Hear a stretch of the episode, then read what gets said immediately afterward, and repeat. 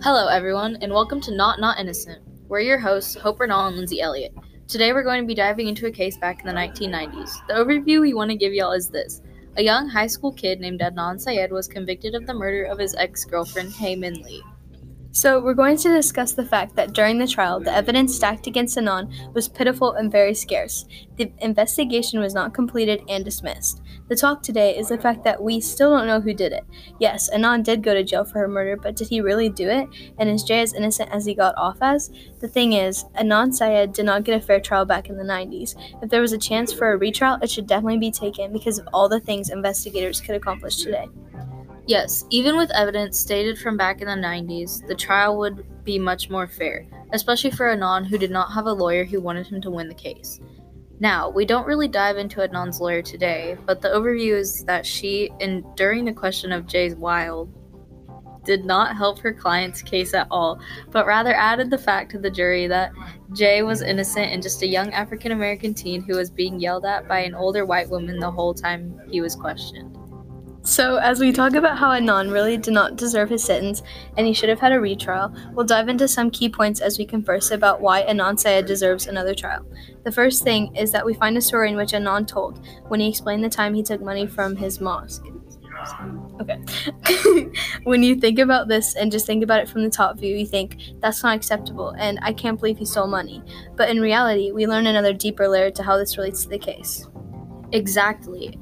And what's used against Adnan is that he simply stole money, but the important fact is what goes to help Adnan.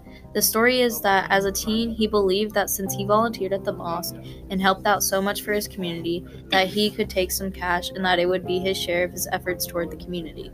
When you look at this action he made as a young teen, you see that this is something that would be normal for a teenager to believe and act upon. This decision he made as a 15, 16 year old is not unusual for a teenage boy.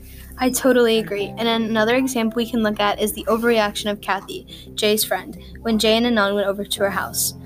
According to her, after Adnan killed Hae. What is reported is that Adnan was high and was very spaced out. Kathy claimed that Adnan acted suspicious and on edge, as if he had just committed a murder and was dealing with a guilty conscience.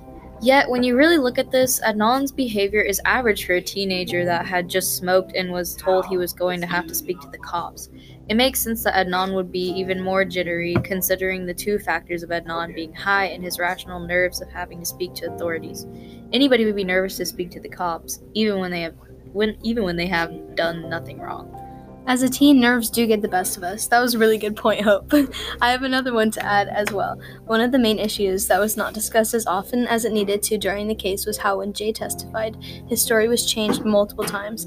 Every time he was interviewed by the police, his when and where and how changed. This went on every conversation he had with the police, and he just chalked it up to how he couldn't remember everything clearly. That's crazy. The fact that the police did not go back and question Jay about how his story changed is unacceptable. The authorities should have not been lazy as they were and should have questioned Jay on why he changed his alibi every time. This whole situation and the main fact that Jay was not looked at more closely for the murder of Hae Min Lee proves the need for a retrial and the sad fact that an innocent man has possibly been in prison for longer than he should have been.